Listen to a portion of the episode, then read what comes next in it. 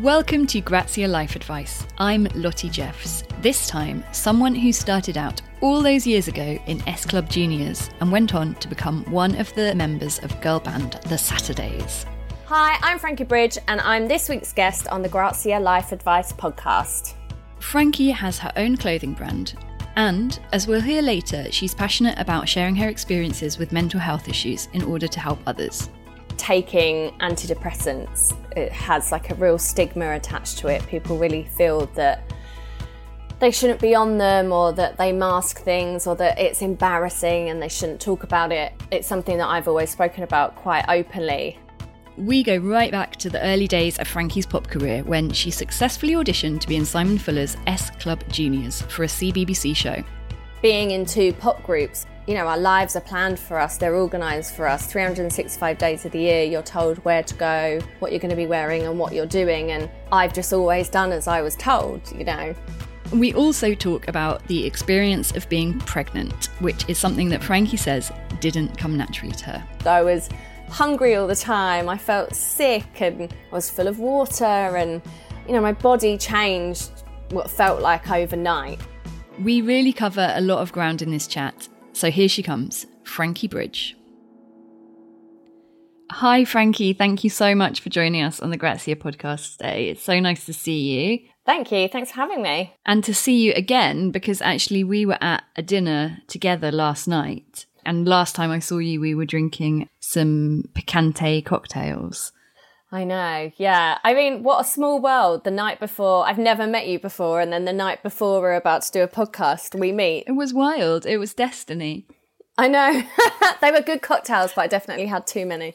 How are you feeling today? How's today been? I actually feel okay, but when my alarm went off at half six this morning, I was like, why? Oh, yeah, that's yeah. rough.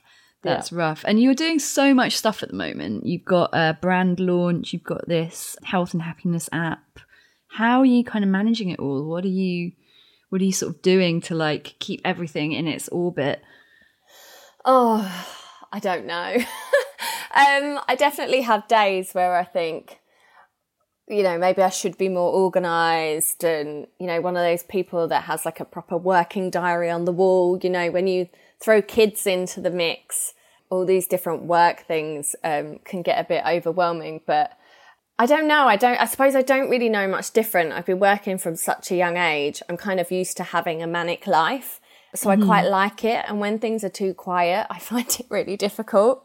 I just kind of get on with it and see what happens. yeah.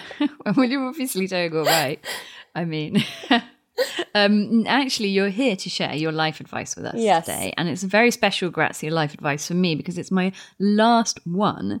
So not only were you kind of gifted to me from this is the divine powers last night, but this is also a really special um, moment for me. So I'm really excited to talk to you about your life advice and to hear what you have got in store for us. So, do you think you could tell us your first piece of life advice? It was actually really difficult when someone asks you for six pieces of life advice. You would think that it would come really easily, but you really have to sit and think back through, I don't know, times in your life where you've had conversations. And I don't think sometimes advice seems, I think we all think of it as this one little quote that someone's given you and it's going to stick in your mind forever. But actually, funnily enough, this one is kind of a quote, and I can't, um, I don't know if I'm saying it 100%, but you'll get the gist. So, um, my late therapist, um, he wrote in my first book, Open, which is all about my journey with my own mental health. And I have always found that taking antidepressants it has like a real stigma attached to it. People really feel that they shouldn't be on them or that they mask things or that it's embarrassing and they shouldn't talk about it. And um, it's something that I've always spoken about quite openly. And he explained it so well to me once. He said that taking medication is like wearing a life jacket. It keeps you bobbing along and it doesn't let you sink. It then all just made so much sense to me because obviously I still have depression. I still have anxiety but it stops me from having those big, massive crashes where I may end up back in hospital because I had a mental breakdown when I was younger. So when I think of it like that, it doesn't seem like such a big taboo. Yeah, totally. And almost like if you think of that analogy of being in a life jacket, bobbing along, it's like what you do then in that situation is up to you, but you've got that support. So it's not solving everything, it's not rescuing you, but it's just giving you a helping hand, right? Yeah, exactly. So I always, I still do therapy. I don't do one or the other. I think the two need to go together. Sometimes you really need to get things out of your brain because you can be thinking something for months. And then when you say it out loud, you can realize how mm. ridiculous that thing sounds. Um, and I think, you know, we forget mm. other things, the things we eat, the things we do, like exercise or finding the joy and making time to see your friends or you know whatever makes you happy and whatever help with those whatever helps with those feelings of anxiety and depression like you say they're not all fixed mm. from that one piece of medication and i just think like you say it's the same yeah. as a life jacket you know it's going to help to keep you alive but the decisions yeah. you make and the things you do fundamentally are going to yeah. do that for you because it's a chemical rebalancing right it's not anything that people need to feel is kind of um, a reflection on their inability to cope with things that other people can cope with. Exactly. Mental health has become such a thing now. You know, people talk about it so much more openly and eloquently, and it's not such a shock now. But I think before that, we were conditioned to think that it was something to be embarrassed by and to be hidden. And it's not. We all have our own things. Like he also used to say if someone had diabetes, you wouldn't expect them to stop taking insulin, or if they had asthma, you wouldn't expect them to not have an inhaler. Mm-hmm. But for some reason, with mental health, we think that it's a completely different medical issue and that it's not as important. And I think we're learning, uh, but I think sometimes you just need those little reminders to kind of help you yeah. along the way. Totally. Yeah. And actually, your second piece of advice, I think, ties into this whole mm-hmm. conversation. Mm-hmm. And it's that you can't control yeah. everything. And so tell me about how you kind of first came to understand this. I think with age, that came to me. So a lot of my anxiety comes from uh, feeling the need to kind of keep everyone happy and everyone healthy. So, um, you know, I've always been a bit of a people pleaser and uh, I've always worried about people's health and you know fundamentally I can't I have no control over how healthy you are or how healthy the person next to me is. But for some reason my brain made me feel like those things were all my responsibility. And I had my first child at I think 23 23 24 and it wasn't really until then that it really made sense to me that I really can't control everything, which seems so silly now. Um, but I think once you have children, or even if you look at children, you know, they have this real innocence about them, first of all. So, you know, I would watch them on the trampoline and I'd think how carefree they are and you know, their life at that moment is just in that trampoline and they're just mm. enjoying themselves and they can really feel the joy of that. And no matter how much I wrap them up in cotton wool or bubble wrap and as much as I try and shield them from the bad things in the world and people hurting them and making them sad, they're still going to fall over. They're still going to bump their head. They're going to graze their knee. Someone's going to say something mean to them and they're going to be upset by it. And I don't know why, but it was just those things with Parker that just really cemented for me that I can't control everything. And I've spent 23 years of my life trying to, and it was time to give up. Yeah. It's almost like as soon as you become pregnant, that is like the moment that you realize, like, this is all out of my control because like up until that point, you can kind of really assert your s- sort of sense of knowing what's mm-hmm. going to happen on most things in your life. But with that, it's literally the craziest thing because you're just like, well, I've now got nine months of not knowing mm-hmm. what hell is going to happen. And it could end really well. It could not end well. Any number of things can happen. And I feel like that sort of set the tone for like my parenting journey of like, oh, okay, so I've got to learn to be okay with this because actually that's then like your baby's mm-hmm. born and you don't know if it's going to be okay or you're going to end up in hospital. And then, as you say, it's like at school, it's being brilliant. Like the whole thing is just like wildly out of your hands, isn't it? Exactly. And I think, I d- I don't know why it took me that long to realize that. And actually, like you said, you completely reminded me, yeah, that feeling of being pregnant, of I am someone that had always really, always really controlled what I ate and felt like I had real control over what my body looked like. And then I got pregnant and that just completely changed. I was hungry all the hmm. time. I felt sick and I was full of water and, you know, my body changed what felt like overnight. And I think that was my first feeling of being out of control and I really didn't like it. I really hated it. Like I'm not mm. someone that sells pregnancy well because I really didn't enjoy that feeling. Um, it's a bit like I never used to like roller coasters and stuff because I just couldn't. I couldn't handle the feeling of being mm. stuck on something that I had no control over stopping yeah, if I didn't that's like. That's exactly it, yeah. not it? it's like getting on a long haul flight and you're just like, it's out of your hands. it's hands. just in the hands of the yeah. gods now. Yeah. So you, I think you then teach yourself to not get so. Don't get me wrong, I still get anxiety, but I can count on one hand how many panic attacks I've had since having my kids, and that's just mad. Yeah, that's mm. great. Mm. What is your third piece of advice? My third piece of advice is that people don't always want or need solutions and sometimes they just want to be listened to or just want you to be there for them. This is such a good piece of advice that it's taken me so long to realize. I'm really pleased that you brought this one up. It seems so simple. And I think, you know, I don't want to make this all about mental health, but I think as someone who, you know, has suffered and has had those times and learning to open up to friends and family, it took me quite a few years to realize what I wanted from someone in those moments. And it has taught me how to approach my friends and family when they come to me with an issue or a feeling. Because I think we all want to fix things. We all want to jump in and feel like we're doing our best for someone that we love. And actually, we can't fix everything the same way that we can't control everything. We don't always have the mm. answers.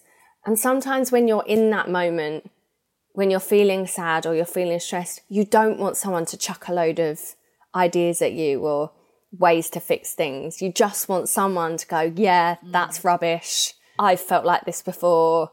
And just to sit and listen to you or to just put their arm around you and just to listen. Mm, yeah, I'm so guilty of being the person that like is like, oh, okay, something's wrong. So um, I've Googled all these things and why don't you try this or this? And like, I've set up this thing for you and maybe you could do this. And like, I actually realized recently that it's just not what people want, especially if it's something like nuanced and like mental health. It, you know, mm-hmm. it can be stressful then to have all these like solutions presented to you. Yeah. And just listening is okay. It doesn't mean you're less of a friend or a support. It's actually just what. But I think need. it's our way of coping as well. I think sometimes, like, I still, you know, find it difficult not to do it, and I, uh, even the same with my kids is I have to sometimes think, no, they need to figure it out for the, for themselves.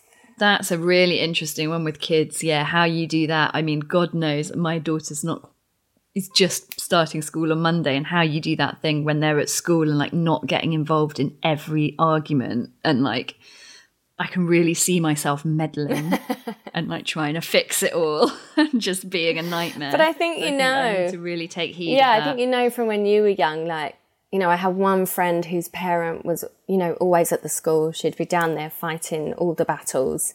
And my mum was the complete opposite. She'd be like, you know, if you fell out with a friend, oh, you'll be friends by next week or whatever. And I remember sometimes having those moments where I thought, oh, I wish you were like the other mum that would come down and fight for me. Mm. And actually, she was always right. We'd always figure it out. And I think she's actually taught me the right lesson in that, you know, I often have to fight my own battles and they might not be battles. They might just be stressful situations. And Sometimes you sleep on it and things are better the next day. You know, there's so many ways to solve it. And sometimes you've just got to figure it out on your own. Definitely. We'll be back with more great advice from Frankie after this. And we're back talking to Frankie Bridge. Your fourth piece of advice is not to surround yourself with yes people. Tell me a bit more about that one. I have just learned over the years that being surrounded by people that tell you how great you are or agree with everything that you say is just not a healthy or a happy way to live. I think it crops up in lots of walks of life. I think, you know, when you're young and you're making friends, sometimes you'll just agree with people and we all kind of follow each other mm-hmm. and whatever. But I think, especially in my industry, being in the entertainment industry and things like that for so many years from such a young age, I think by having honest people around me has kept me grounded. And I genuinely believe that that is the main thing because I've done some crazy things in my life and I've experienced some great stuff, but my friends from home will always be the first people to bring me back down to earth or people that work with me. You know, I'd, I know it sounds so silly, but if I had a stylist that just told me I look great in everything, I wouldn't, I wouldn't trust her. You know, I wouldn't ever believe her or I think they stop you from yeah. making bad decisions and turning into a bit of an idiot. Definitely. And there's celebrities that you can, well, in my experience of, you know, being an interviewer and stuff, that you just know they've got too many yes people around them because they've lost all perspective of how their behavior is mm-hmm. reading to other people. Because if you're surrounded by people that just like let you get away with behaving badly the whole time, you stop realizing there's yep. anything wrong with it. No, exactly. People just feed into other people's egos, and I think sometimes that's to benefit their, benefit themselves more than it is you. So it's kind of a double mm. double whammy. I think it, it doesn't do you any good either, but also I feel like they it can often mean that they're not there for the right reasons. Um, and I'm quite an honest person, you know. If mm. a if a girlfriend asks me how she looks, I'm not going to be rude to her, but I'll tell her what I think, and I yeah. fully expect that back. I love it. Your fifth piece of advice is be nice to work with, and you'll yes. always have work. I do agree. When I was in S Club Juniors, you know, I was what, like 12 to 15, and I'd worked with lots of people over that time. And I had, and my manager was Simon Fuller, who managed like the Spice Girls and S Club 7 and you know, I was in these ridiculous situations at such a young age. And I remember when S Club Juniors finished and thinking, oh my goodness, what am I going to do next? And I remember him saying to me that people love working with you, people like being around you. And if you just continue to be nice to work with and work hard, then you'll always have work. And that's always stuck with me. And now I'm 33 and still doing a job that I love. Yeah. So he was completely right. I don't think that comes with being fake. I think you can be real. You don't have to pretend. But, you know, I don't understand why you would want to go into a job and make it miserable for everyone. No. And people remember stuff like on shoots, you know, if you're nice to the intern and you remember their name or you have a conversation with them, they'll always remember mm. that. It means so much and it's quite easy to do. And then when that intern is a fashion director of an amazing magazine in 10 years time like they'll still think well of you. So i think it's smart definitely. Mm-hmm. i agree. Now your sixth piece of advice tell me uh, what is your sixth piece of advice frankie? I don't know if it's one you've probably heard before, but for me, it's been a real learning curve, and um, it's okay to say no. I think I massively started to learn this during lockdown was my big realization of how affected I am by social anxiety um, and people pleasing, like I said before. And, you know, my husband's always said to me, you just need to learn to say no to people. Because I would find that I'd get myself into these situations where I would know that a certain event or a certain dinner or whatever that I might not be able to make it, or when it comes to it, it's probably not going to make me feel good. But I feel like I have to say yes, and then it would get closer and it would be worse because then I'd cancel last minute or whatever. I'd let someone down. So I wouldn't want to let someone down, but in order to try not to let them down, I would let them down. um, right. So I think in lockdown for me, what was nice was those social anxieties were taken away because we weren't allowed to see each other and people weren't out doing things that I should be doing and things like that. And I think now that we've come back to normal life, um, I've managed to kind of take that with me and realize that you don't have to say yes to anything and everything. And if you are just honest and upfront about it from the get go, people are actually normally fine about it. You know, I'm not horrified if someone says no to me. So, absolutely, yeah. But I can imagine it's something that is really, especially in your industry and like given how young you were when you first got into the business, like it must be so learned as a a kind of behavior of just like saying yes to everything and going to this thing. And if you mm-hmm. don't you know like it it must feel so tenuous like oh if you don't go to that thing maybe the whole thing will fall apart. Oh a hundred percent yeah. And i think as well just being in two pop groups like it's no shock to everyone that you're you know our lives are planned for us they're organized for us 365 days of the year you're told where to go what you're going to be wearing and what you're doing and I've just always done as I was told, you know. Whereas now, you don't have to be an ass about it. But if something doesn't feel good for you, or if I don't want to say something on TV, or if I don't want to do a particular thing, I've learned that I can say no and people might still like me. And, you know, um, Totally. So it's just, I think we all do it in social situations, work situations. And I think there's so many people that, you know, can learn to say no a few more times. Definitely. I think I probably need to learn how to say no. It's been so great to hear all of your six pieces of really good advice, Frankie. But um, our last piece of advice is something that someone said to you that um, hasn't been a particularly good piece of advice, and maybe you didn't listen to it, or maybe you wish now that you hadn't listened to it. Do you have a piece of bad advice? Um, yes. Um, so a few years ago, a person who shall remain unnamed, said to me that with within work that I should pick a lane and stick to it. And mm. I remember at the time thinking of this person thinking, well, this is rich coming from you because they do lots of different things.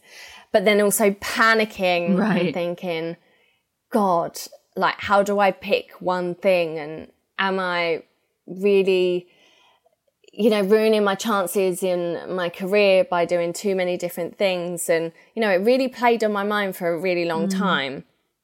And so I started to try and do that. I thought, oh, I'll go for just doing TV and maybe just doing presenting. And, and actually, I learned very quickly that that's just not really the world that we live in anymore. Um, especially in, you know, in our industry there are so many parts to it now. You know, you've got you've got social media, you've got TV, you've got print, you've got podcasts, you've got everything.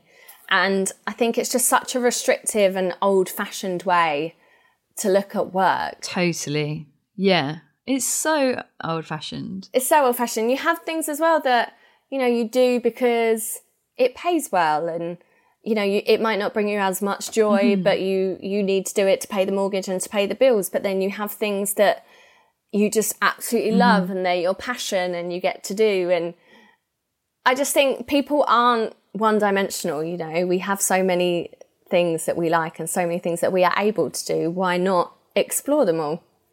Exactly. Like, I wonder if kids today at school still have like a careers advisor, like we used to have. Do you did you ever do that? And it would be like you'd fill out a form, and then they'd be like, "You are going to be a teacher, and that's it. That's all there yeah. is. You know, you're going to do this one thing." Like, I hope that that sort of service has changed to reflect the modern nature of the world we live in and the nature of work. Well, right? I really think it needs to. I just think it's such a silly way of looking at life, you know, like even people in nine to five office jobs often have like I don't know, I guess what people say, like a side hustle that they sell things mm. online or they draw or whatever it is. And I think it's it's such a nice nice way to be and why put all your eggs in one basket. I think we all learned with COVID that, you know, things can change in an instant and we all had oh, to adapt. So I think even more reason to have lots of strings to your bow and, and lots of different yeah. ways of making income. Yeah. And talking of strings to your bow, do you want to just like tell us a few of the amazing things that you're doing at the moment? Yeah, so I am currently a loose woman on Loose Women and amazing.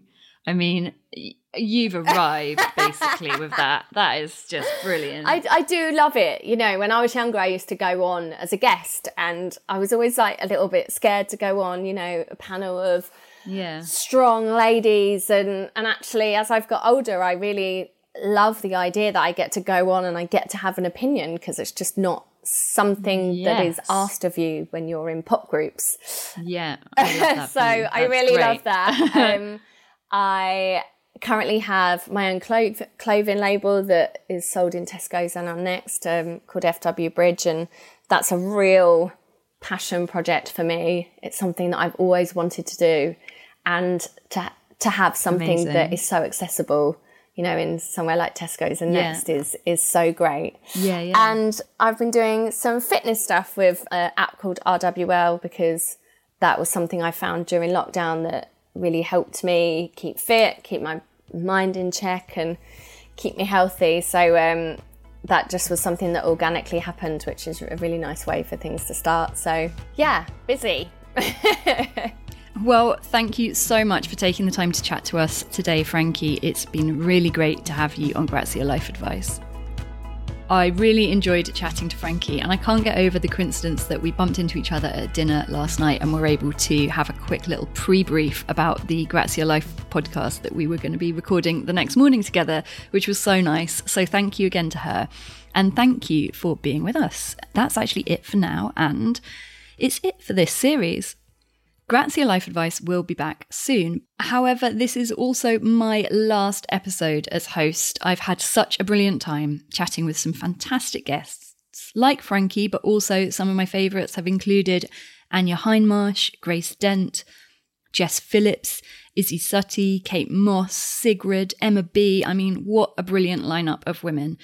I thought, though, I would leave with a little piece of my own life advice, which I've been sitting on for quite a long time now, um, listening to other people's advice. My first piece of life advice is to think the best of people.